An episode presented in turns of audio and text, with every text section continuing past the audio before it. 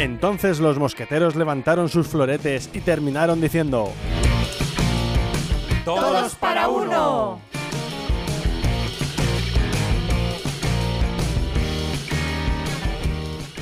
Hola, muy buenas una vez más. Ya estamos aquí en Todos para Uno y estamos, como siempre, pues estamos con Lavinia, con. Cristian y con Hola. Eli. Hola. Y, y yo que soy David. Y Hola. contigo, David. Hola a todos. Eh, así que bueno, pues muy bien, ya sabéis, podéis escucharnos en Spotify y en, y en iVoox, y luego o escucharnos y vernos en YouTube. Y recordar, dar, poner comentarios, eh, me gusta, campanita. la campanita, Sugerir temas. subir temas, algo más, Eli. Qué sé yo, dejarnos compartir, compartir, compartir. compartir. Darles mucho amor. Mucho amor. Mucho amor. y pues para, pues eso, para que podáis eh, vernos y seguir viéndonos y seguir, seguir nosotros también haciendo cositas. Así que bueno, el tema de hoy es un tema, eh, bueno, un pelín, peliagudo, pero eso demuestra que somos un grupo eh, maduro que, que sabe hablar de cosas maduras también. Así que bueno, el tema de hoy es el sexo. Bien, así que para ello va a comenzar Eli. Eli, ¿tú de qué quieres hablar? Bueno, yo quiero comentaros una historia, eh, la, historia de una mujer eh, que se llama mm, Fatuma Hamed Ali, eh, una mujer que es profesora universitaria, pero es mm, tuara, ¿no? El nombre que re- recibió en la tribu somalí. ¿Qué significa limpieza? Vale, esta niña dice que en la tribu donde ella vivió, donde ella creció, eh, se mutila los genitales de las mujeres. Cuando ella era pequeña, esto lo vivía con naturalidad, porque era lo que se hacía a todas las niñas de su comunidad, por un lado, y por otro lado, eh, también eh, sus abuelas, su madre, todo el mundo eh, lo vivía como si fuera una fiesta, como aquí, digamos, en España hacen la comuni- comunión, ¿no? Como si fuera algo eh, Positivo. positivo. Un acontecimiento. Exactamente, un acontecimiento. Pero eh, realmente este, este, entre comillas, acontecimiento tiene muchas cosas negativas detrás, porque esto se realiza por unas creencias que existen en la comunidad, por ejemplo, las creencias de que si la mujer, si a la niña ¿no? pequeña no le mutilan los genitales, no le realizan un corte que además puede ser peligroso porque puede causar infecciones y causa muertes, muchas muertes de niñas, eh, esta niña pues no va a poder casarse, ¿no? Es, eh, porque es uno de los eh, de la simbología eh, que se requiere en, en la zona donde ella vivía para, para, que, para decir, por, por- por decir, ¿no? Como aquí la virginidad, que no, que no ha mantenido relaciones sexuales. Pero esto, además, tiene otro tipo de connotaciones y es el hecho de que las mujeres no puedan disfrutar de su sexualidad. Porque cuando las mujeres, entre comillas, no disfrutan de su sexualidad, pues entonces hay menos probabilidad de que engañen a sus maridos. O sea, terrible, ¿no? Terrible las explicaciones que, que, hay detrás de este tipo de situaciones. En algunas ocasiones, inclusive, eh, llegan a cerrarse los labios de las niñas y tienen que hacerles una intervención cuando son adultas para eh, y, eh, o sea, y Para abrir. demostrar, para abrir ¿no? el, eh, el canal y poder demostrar que efectivamente pues, eh, han sido, ah, no han, no han mantenido relaciones sexuales eh, anteriormente. O sea, Pero, es- ¿y, a los varones se le hacían lo mismo en esa tribu? no, a los varones obviamente no, porque es una, una, mm, un- una, se me fue la palabra, no, eh, Un una ritual, tradición, tradición. un ritual que, claro, tiene muchas connotaciones machistas, ¿no? Porque, porque la mujer, porque piensas que la mujer te va Te a ser infiel, te va a ser infiel, ¿no? Porque piensas que, qué sé yo, las mujeres son malas y tal, en cuanto a la sexualidad y tal. Eh, y esto, que podríamos decir, bueno, es una costumbre, es una situación cultural, realmente afecta muchísimo a las niñas y a las mujeres. Ella dice que cuando creció y fue adulta o cuando era joven, estaba en la universidad, se dio cuenta que otras chicas musulmanas no habían pasado por esta situación. Y entonces ahí ella le llamó la atención y dijo que, que o sea, no es obligatorio, no Ah, todo el mundo no, lo hace. claro. Es que es terrible porque hay, hay lugares en los que esto está tan normalizado. Nosotros nos escandalizamos, pero claro, hay cosas que pasan en nuestra zona también de las que no nos es- escandalizamos, ¿no? Eh, pero, pero claro, ellos lo tienen tan normalizado, ¿no? Que ella dice que ahora que es, es adulta, es activista, trata, eh, eh, dice, ¿no? Obviamente son las leyes quien- quienes tienen que cambiar esto, pero a, tal punto las cosas han cambiado en negativo que ahora muchas niñas para evitar que haya infecciones, porque eso lo hacían en la casa, eh, de forma insalubre, las llevan a centros donde pagan, o sea, Para centros médicos para que, para que se lo puedan hacer, digamos, de manera segura, ¿no? Entonces, ella dice que como, como activista, ¿no? Como profesora y tal, trata de, en primer lugar, convencer a las, a las, a las personas de su familia, de su alrededor, Mm. y, y luego eh, al resto de personas. Ella tuvo la oportunidad de venir a, a Valencia eh, de, de intercambio con una familia de acogida. Esta familia de acogida se, se puso en contacto con, con un doctor que de jefe de ginecología de, de un hospital que le hicieron una cirugía reconstructiva. Ella dice que lo que más le, le impactó, le llamó la atención del tratamiento que recibió fue que no le juzgó y no le hizo sentir incómoda, ¿no? Y ella dijo la parte psicológica es muy importante. Entonces, podemos pensar que estas cosas ocurren, uy, en África, ¿no? Uy, en tal. Eh, pero no, eh, sabemos que en Colombia en el 2000, eh, por el 2014, se, hay tres niñas que fallecieron por infecciones en, en la vagina. Y cuando realizaron las investigaciones, pues hay, hay tribus, por decirlo, ¿no? De personas eh, de tribus indígenas que también la continúan practicando, incluso en Colombia, ¿no? Y bueno, esta es una práctica muy extendida. Eh, podríamos decir, ¿en Europa ocurre o no? ¿Qué pensáis? Hombre, Yo quisiera que no, pero Hombre, antiguamente estaban los cinturones de castidad. Pues que vos- os voy a decir que ocurre. Un- una variante de la ablación genital femenina.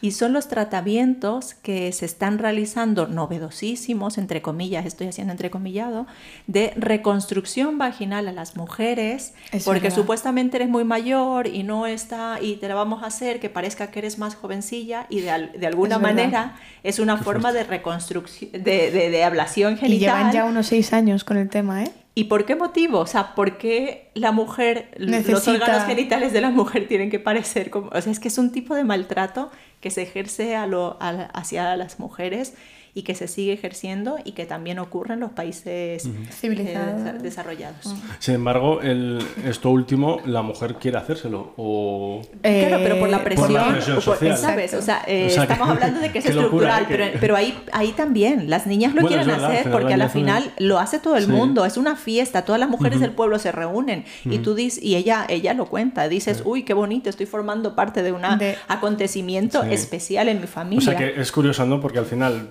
todos quieren o todas quieren, entre comillas, porque es una presión por una, un razonamiento o por otro, pero al final son y que probablemente no sientan la presión, simplemente es, Claro. Natural. Sí, sí, sí. Algo es, que es lo que es. lo que es. Es lo que conozco, es lo que es, finalmente. Ya está. Pero hay algo detrás muy negativo que termina afectando también la salud, en este caso sexual, de las mujeres, ¿no? Totalmente. Vale, pues muchas gracias, Eri, por, por traernos este tema. Eh, vale, Cristian, ¿tú de qué quieres hablarnos? Yo quería continuar con- haciendo unas pequeñas matizaciones entre qué es sexo y qué es sexualidad. Y antes de nada, me gustaría Vale. preguntaros qué pensáis, qué diferencias hay o qué es una cosa y qué es la otra. Eli me pone caritas, como diciendo, ah, responde. Val- Venga, vali- valiente. Eh, sexo y sexualidad. Se- No se me ocurre que sexo es lo físico y sexualidad psicológico, pero a lo mejor no es nada de eso. Por, ej- por ejemplo, yo os pregunto, os digo la palabra sexo y qué se os viene a la cabeza. Bueno, eh, pues Di luego la te- verdad, luego David. mamá le pone Di una semillita a papá. Luego te, ce- luego te censuramos, David. Di lo que quieras. Eso, eso, mamá le pone una semillita a papá. El acto, el acto sexual, ¿no? Eso, eso. O sea, la acción. Eh, sí, por un lado el acto sexual y por otro lado pues eh, la parte fisiológica, ¿no? De, de hombre y mujer. La vi. Sí, lo típico cuando te preguntan, tienes que marcar la casilla sexo, ¿no? Eso puede ser la aclaración de la renta. O sea, sexo como género, ¿no? Como Sí. género masculino o femenino. Pero también a veces, pues eso, en el acto en sí, ¿no? Y la sexualidad lo veo, pues no sé. mm, No, no, solo Ah, sexo, solo el que sexo, quieres viene sexo Ah, a la vale. cabeza. Genial. Bueno, yo voy a daros tres definiciones de sexo. Ah, A ver cuántos habéis acercado a qué es sexo. Primera de- definición es condición que distingue entre hembra y macho. Ah, Muy bien. Un poco lo que ha dicho Lavi del, del género, pues como tú con, la- con lo que naces. O- y la segunda definición es órganos sexuales o reproductivos, especialmente externos. O sea, lo que es ya lo que los genitales en sí, aunque por ejemplo lo- el útero Claro. y pues también cuenta como órgano sexual, lo que pasa que son internos, Interno. Ujú. ¿vale? Y luego conjunto de actividades y comportamientos relacionados con el placer sexual. Vale. O sea, que habéis acertado todos. Menos Menos mal, mal, qué David. tranquilo me siento. Ya te sentías. sucio, muy sucio. Tengo la mente sucia. En cambio, si os digo sexualidad, ¿qué se os viene a la cabeza? Un acontecimiento completo, no solo el acto en sí, ¿no? Sexualidad eh, para mí implica muchas cosas, muchas, no solo lo físico. Sí, que a lo mejor no es, no es necesario solo. A, ver, que se me explico bien. Eh, De dos personas, sino la sexualidad. Justo. Pues eso, de cómo se siente una persona o cómo. Justo. Sí, sí, sí. Vale, vale. Sí, que abarca muchas cosas, ¿no? El sexo, el género, cómo experimentas eh, la, la sexualidad, o sea, cómo experimentas esa, esa parte de tu vida también, ¿no? Las prácticas inclusive sexuales. O cómo te sientes respecto a la sexualidad, cómo se siente cada individuo, ¿no? Bueno, yo os voy a dar la definición y luego evaluáis cuántos habéis acercado cada uno. Genial. Conjunto de características físicas y psicológicas propias de cada sexo. Bueno. Bueno, para ahí estamos, ¿no? Sí, creo que algo acertado. O sea, que es algo que incluye tanto lo físico, como lo que hemos hablado antes, como lo psicológico, a nivel emocional, a nivel interno, que también es importante. ¿Vale? Entonces, ahora, sabiendo yo un poquito las definiciones, os voy a preguntar algunas cosas y a ver si Vale. son más de sexo O más de sexualidad. ¿Vale? El sexo no se elige, se nace. Ostras. ¿Estamos de acuerdo? ¿No estamos de acuerdo? Ah, ¿tenemos que decir si estamos de acuerdo o si es Bueno, sexualidad o sexo? Es, o sea que La pregunta se era- elige. ¿Se no se elige? elige, se nace. Bueno, es que. Eh, a ver, sería sexo, ¿no? En, en relación a lo que mencionas, pero sí que es verdad que eh, se puede nacer con órganos genitales femeninos, órganos genitales masculinos u ambos, ¿no? Que son los intersexuales, que son uno, el 1.7% de la población, que son eh, diferentes tipos que antes se ¿no? conocía como hermafroditas, que son diferentes tipos Mm. y según el tipo pueden tener órganos genitales externos femeninos e internos negativos, eh, perdón, internos ¿Masculinos? negativos, masculinos. Negativo. Uy, ¿Cómo? Me he perdido. positivo y negativo. Bórrame eso. Eso, se- eso se edita. Eh, o pueden tener eh, órganos genitales externos, masculino y femenino al mismo tiempo. Entonces es importante eh, como mostrar ¿no? que este, este tipo de este tipo de sexualidad ¿no? o de sexos también existen. O sea que lo definiríamos como que en- Porque me miréis todo. Cristian y me miran, no. La vida era la única que no. o sea que no se elige, pero en algunos casos hay que recurrir a elegir, aunque tú naces con ellos y naces Claro. con ellos. Ah, o sea, claro. O sea, yo, yo creo que el sexo no se elige, obviamente, sino que tú naces con, con unos Naces lo que en concreto, con ambos. y, y claro, eso es lo que... Con eso has nacido. Ah, vale. Eh, es La que, pregunta era esa. Claro, en los casos de los intersex eh, sí que, ten- o sea, eligen los médicos. Nosotros vimos un documental, ¿no? En el que ellos hablaban y tal, que sí que eligen por ellos los médicos y los padres y que estas prácticas es lo que están pidiendo que, que no se den, porque eh, la medicina decía ante- antiguamente que de pequeñitos era mejor operarles, ¿no? Para que tengan o un tipo de órgano sexual externo u otro. Entonces, en ese caso sí se podría elegir. Muy bien. Matizando. Por ejemplo, un, un deseo sexual. ¿Es sexo o sexualidad? Ah, Yo diría sexualidad. Como eh, lo- lo- también lo achaco a un fetiche, por ejemplo, hay gente que tiene el fetiche de los pies, que digo, "Uf, los pies son feísimos, pero hay gente que tiene el fetiche de los pies. no sé, por eso digo sexualidad. Vamos, para mí un deseo sexual puede ser simplemente desearte. Claro, también, claro, sí, sí. Ya, ya ni siquiera, porque hay personas que a lo mejor no, ¿sabes? No Sí. tienen eso en abundancia y dicen, para mí el deseo sexual es Claro, querer- querer, querer. Eso es. Y yo es creo que sí que es importante de que sea sexualidad, porque hay personas, sobre todo antiguamente, que decían, sí, Sí, sí, muchos sí. hombres que se les ha enseñado antiguamente y que hay algunos que todavía creen que es algo biológico el deseo sexual. En- Que es Claro, una es. necesidad básica. Exactamente. Claro. Entonces Ya. no se puede controlar y como no se puede controlar, pues realizamos actividades que en algunas ocasiones Son perjudiciales claro. para otra persona. Efectivamente. Constituyen un delito. Dañamos, sí, Justo. dañamos a otras personas. y- Así que no. sí. Claro, a Necesidad básica no A es. eso, a eso iba con, con esta pregunta, que era un, un poquito trampa, por así decirlo. Ah, pero pero sí. no, no nos has pillado. ¡Eh! estáis, pre- estáis preparadillas. No Tenemos a Eli de nuestro lado. No contabas con mi astucia. Al final es parte de la sexualidad porque es algo que, que evoluciona, que, Claro. que nos hacemos a ellos y tú puedes tener tus deseos o tus necesidades, pero siempre partiendo de la, de la sexualidad. Mm. Claro. Por ejemplo, las características secundarias, como puede ser, por ejemplo, el aumento de masa muscular o el, el crecimiento de las glándulas mamarias. ¿Sexo o sexualidad? Algo que he experimentado yo, bueno, las dos cosas, no. Sexo, para mí sexo. Sí, eso es sexo, yo creo. Como porque es algo físico, biológico, ¿no? Del físico, cuerpo. eso es. Estamos Sí. de acuerdo, ¿no? Que no es algo que, Yo que deseo. se elija. Claro. Eso, te, eso es. te desarrollas y es como te desarrollas. Hombre, a ver, puedes elegir el eh, hacer ejercicio para muscularte más, pero bueno, tus músculos van a estar ahí aunque no los Sí, pero ejercites. siempre estás recurriendo a Claro. química, biología. O sea, al final Claro. no Al es final, algo. tus hormonas son tus hormonas y tu química es tu química. Sí, sí, sí. No, y lo que digo, los músculos están ahí, mis abdominales están ahí, ¿dónde? A algún lado. Vale, y luego el, el- el aspecto cultural. Sexualidad. Claro, Claramente. Sí, pero no entiendo la. ¿Qué decir? ¿Qué tiene que ver con.? sí. Cómo no te sé educan. cómo vives tu sexualidad. Ah, cómo, vale, vale, vale. cómo te educan. Ah, vale, la educación sexua- sexual. Vale, sí, sexualidad, claro. Bueno, pero por ejemplo, aquí hay sitios como. que en los que pues tú puedes tener ciertas cosas tan bien vistas Ya, o cosas Ah, que no están vale, bien vale, eso vale, vale. Para- A eso iba, a ese nivel edu- educativo Vale, vale. o cultural. Sí, no, eh, sexualidad, claro. Todo se aprende y todo se, se descubre, Justo. ¿no? Mm. Vale, pues sí, sexualidad. Bueno, Un pues, que Cristo somos. pues veo que aquí estáis muy puestos y espero que, que, lo- que los que nos ven también lo, Lo estén.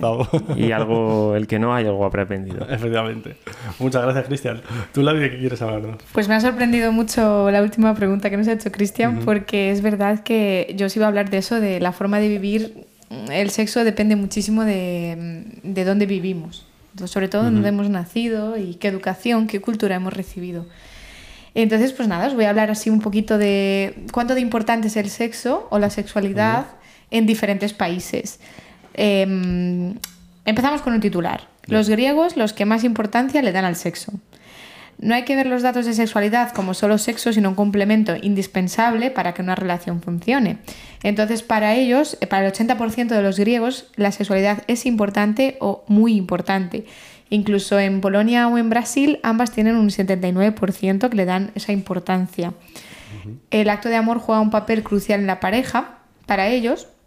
Y, por ejemplo, en los españoles hay un 67% de los españoles que considera que el acto sexual es importante en el amor. Los últimos en esta lista eh, son Tailandia y Japón, donde únicamente un 38% de la población considera que la sexualidad en la pareja es un factor eh, muy relevante. Así que nada, eh, hablando de los brasileños y griegos, los que son, según este estudio que se ha realizado, los que más hacen el amor.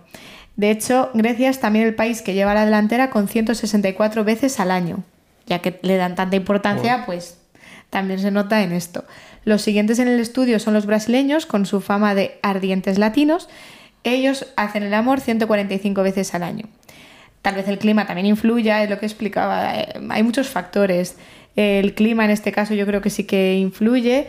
Y en España tenemos 110 actos sexuales al año. lo cual nos sitúa en la media mundial. En Estados Unidos lo hacen 85 veces, mientras que en la cola se sitúan otra vez los japoneses, que rara vez tienen relaciones sexuales con su pareja, eh, concretamente 48 veces al año. El estudio también revela que el 20% de los españoles les gustaría practicar alguna actividad sexual que normalmente no practican. O sea que tienen esa imaginación, esa creatividad, el 20% de los españoles. En Nigeria parece ser que es el país donde más duran las relaciones. Em, en este país las parejas pueden pasar de media unos 24 minutos haciendo el amor en conjunto, ¿vale? Todo lo que conlleva. Ah, Menos mal. Sí, eso es lo que quería decir. No es el acto sí, estamos Vaya- hablando vaya- de sexualidad, no Vaya, de sexo. vaya listón. Empezamos por 24 minutos, ¿vale?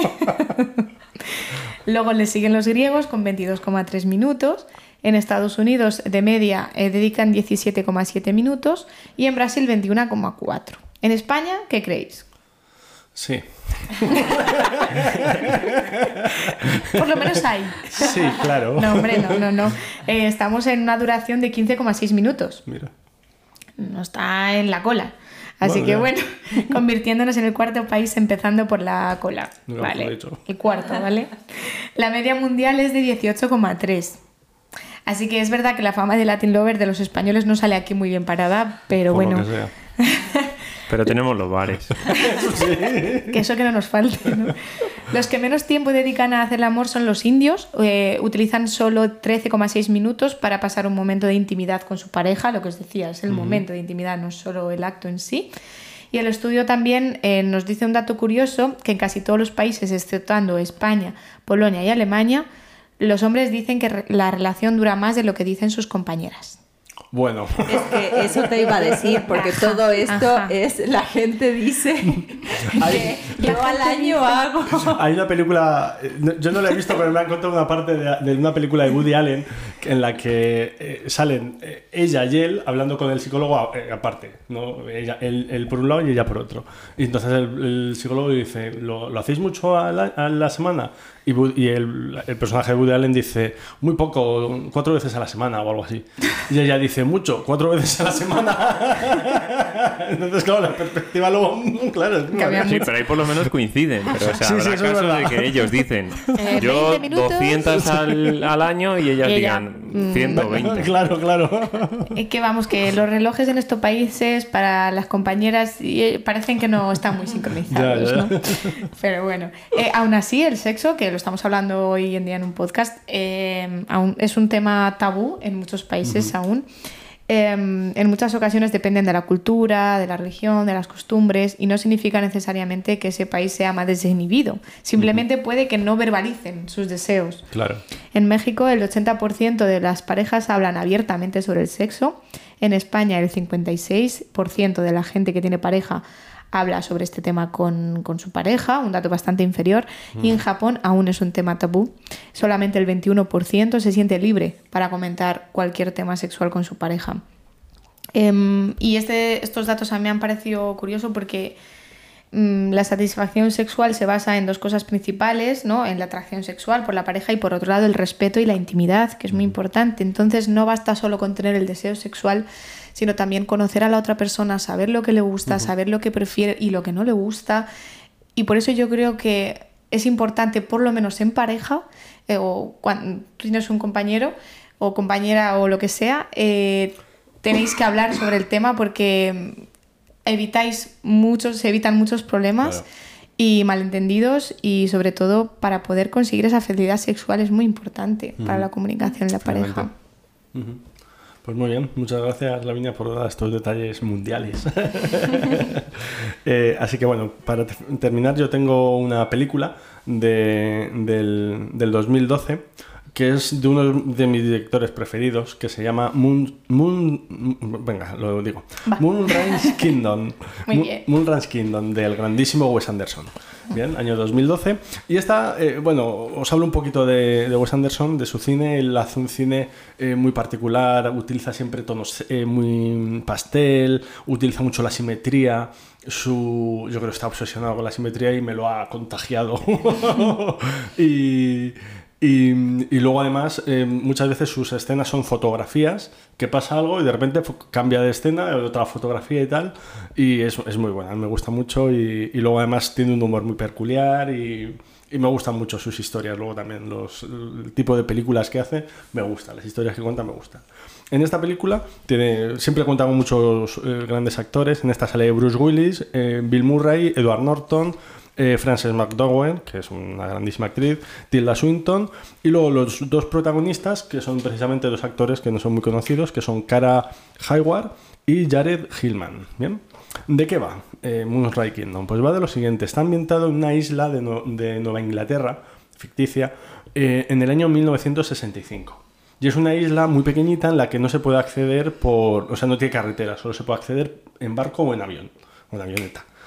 Y eh, en, este, en esta isla hay un campamento eh, al, que, eh, al que va Sam, si no me equivoco, efectivamente va Sam, que es el, eh, uno de los protagonistas, es un chavalín jovencito, y, y él es Boy Scout. Y de repente desaparece del campamento en el que está.